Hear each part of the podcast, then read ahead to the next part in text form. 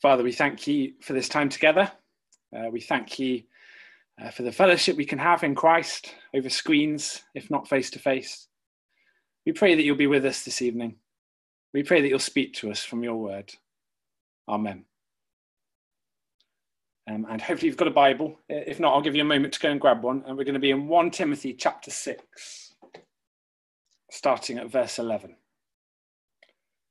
But you, man of God, Flee from all this and pursue righteousness, godliness, faith, love, endurance, and gentleness. Fight the good fight of the faith. Take hold of the eternal life to which you were called when you made your good confession in the presence of many witnesses.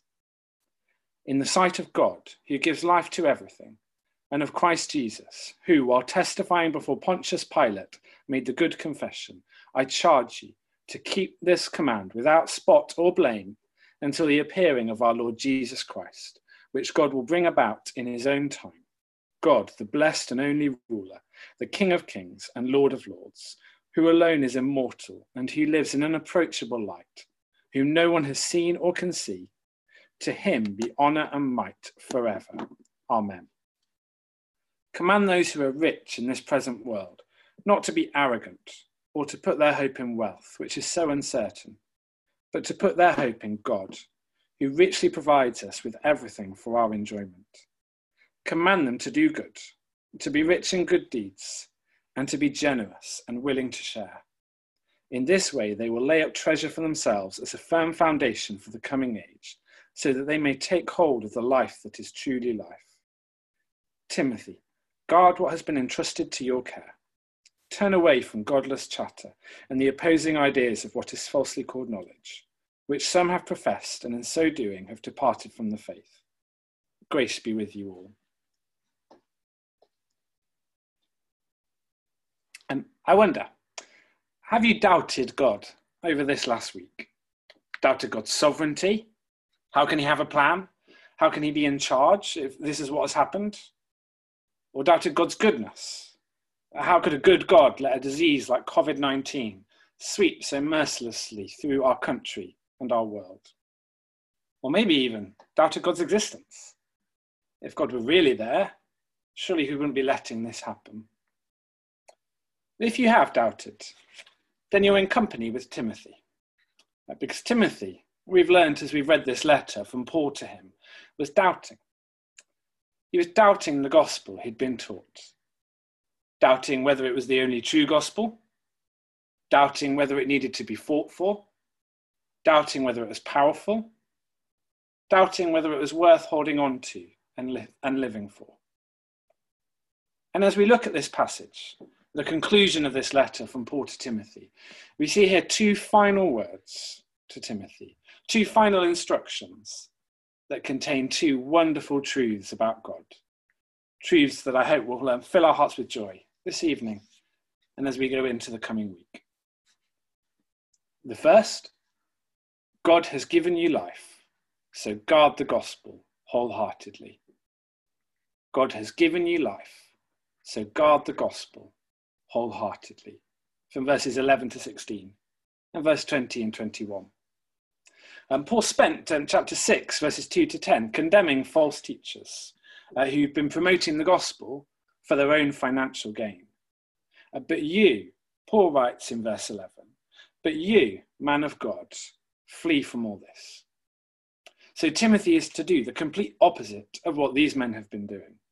He's to flee from this path of behavior, and instead, he's to turn to and pursue righteousness, godliness, faith, love, endurance, and gentleness. Um, we don't have time to consider now why Paul chose, chose those uh, seven values in particular. But his instruction is clear Timothy is to be totally different. Why? Well, he's to be totally different because he is totally different. He's to be totally different because he is totally different. How? Well, Timothy has been given life. Now, when Paul talks about life in this letter, he isn't talking about mere physical existence or living life to the full or you know, the roller coaster of life or, or whatever other images might spring to mind. He's got something much bigger in mind. You can have a look in chapter 1 of 1 Timothy, verse 16, or um, 1 Timothy 4, verse 8. Um, so follow with me in, in verse 12 now of chapter 6. Uh, Take hold of the eternal life to which you were called, Paul says. Timothy has been called to eternal life. And that isn't just life that, that keeps going and doesn't end. Verse 19, it is life that is truly life. Life without pain, life without sickness, life without sin, life without death, life with God. I've um, been reading Isaiah in my quiet times this week. Um, we don't have time to go into it, but there are just so many glorious depictions of what eternal life will be like uh, in Isaiah's prophecies. And yeah, go away and have a read. And Timothy is totally different from because Timothy has been given life, and so have we, and so have we. Isn't that a wonderful encouragement this week? I think so often in life in general, we're focused on what we don't have the job, the house, the friends, the family, the possessions, the holiday, the lifestyle that others have that we wish we had. And I think that's even more the case in a crisis like this one. We're so wrapped up in, in what we've lost and what we lack the ability to meet as a church face to face on a Sunday morning, the ability to just go out and meet a friend in a cafe, the ability to have a night off the kids with the grandparents babysitting. I can't tell you how much of the last few days I've spent worrying about how and whether I was going to get a Saturday newspaper. How could I possibly relax at the weekend without a newspaper? And we become jealous of each other uh, when we see others with what we lack. You know, the self isolating family who are jealous of the family who are still socializing a little. Or the person who struggles in their flat share, jealous of the person who has great housemates. Or the medic who's jealous of those who don't have to work or the person who doesn't have to work is jealous of the person who's still got the routine and structure of working. We're so wrapped up in what we've lost and what we lack that we forget what we have. We forget that we have life, eternal life, life with God, life to all its fullness, Jesus said. Saturday morning newspaper, eternal life, doesn't really compare, does it? Timothy has been given life, and so have we. And from where has Timothy got this life? Well, verse 13 from God, who gives life to everything. And just look at the description we get of God in verses 15 to 16. A description that should make our hearts leap with joy. Uh, let's read it again. God, the blessed and only ruler, the King of kings, the Lord of lords, who alone is immortal and who lives in unapproachable light, whom no one has seen or can see. That's the God who has given Timothy life. The God who is blessed, truly happy, eternally fortunate. The God who is the ruler, in charge of everything, and the only ruler, despite what the powers of this world might say. The God who is not just the king, but top king, not just Lord, but Lord number one. The God who is the only one that death cannot touch, who lives in such pure, bright light that not only can we not go near him, we cannot even look at him. That's the God. He's given Timothy life. That's the God. He's given us life. You see, Timothy is totally different from these false teachers. He's not to think he's similar to them, he's totally different from them. But he's also totally different from God. He's not to think that he's similar to God. God is way, way above Timothy. He's way above anything that Timothy or any of us can even imagine. And so often, I think we kind of reduce God. You know, we sing with the children about how big God is, how great He is but we make him small, like us. And in a crisis, we can often let him become even smaller. Like Dan said this morning, uh, it's certainly been the case for me this week. We're quick to act when trouble hits, but we're not so quick to pray. God kind of gets crowded out of our vision. It becomes all very practical. Uh, whether that's big picture stuff, you know, how am I going to look after my vulnerable parents, grandparents, my sibling who lives alone? What's going to happen with my job? Uh, how are we going to make life work with kids at home all day, every day, for months? Uh, and, and, the details, practically, the things we took for granted. You know, what about the week of holiday I was looking forward to? Um, can I still take my kids to the playground? Um, where am I going to find a bottle of semi skim milk? And we reduce God. We look at him through our little viewfinders, and he seems tiny. But what we need to do is the complete opposite. Surely now is the time to stand back and see him for how big he really is, as much as we can even comprehend that. How do we do that? I've been thinking about this for a while. I think we actually need to step away from the coronavirus just for a moment and see the bigger picture and look at God. Not through the lens of coronavirus, what's he going to do about it or in it? How's he going to work? How can we serve him in light of it? But just look at him as he is and read his word, not, not just for quick encouragement in trying times, although he certainly gives us that in his word, but just read his word to see him, to hear whatever he wants to say to us from it about who he is and what he's like, and to pray. And we certainly should pray about the coronavirus, but not just to pray about that, to pray about him, about how glorious and wonderful he is, and how privileged we are to know him. Timothy is nothing like the false teachers, and he is nothing like God. God is so far above and beyond Timothy.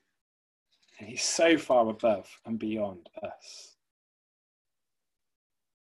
So, how is Timothy to be different? the end of verse 13 I charge you to keep this command. And Paul, um, he summons a heavenly audience here, reminding Timothy that as Timothy confessed God's gift of life to him before many witnesses, well, so now Timothy hears and responds to Paul's command in the presence of even greater witnesses, in the sight of God and Christ Jesus. I charge you to keep this command, says Paul. How? Without spot or blame. For how long? Until the appearing of our Lord Jesus Christ. And what is the command? Well, it's probably just the command that's run the whole way through the letter. Um, you can see it in chapter 1, verses 3 and 4 or chapter 1, 18 and 19, or chapter 4, verses 15 and 16. And we see it again in the closing verses of the letter, uh, verse 20 Timothy, guard what has been entrusted to your care. It's the command to guard the gospel, the command to live, breathe, and teach the gospel, the command to fight for the faith against false teaching in the church. We could um, have a whole other sermon on, this command and, and, what it would look like to keep it in the present climate. But, but for now, let me just say that for Paul, it's essential, it's paramount. Because Timothy is different, because Timothy has been given life by God Himself, that he keeps this command and guards the gospel. And surely it is for us too. God has given you life, so guard the gospel wholeheartedly Paul says to Timothy.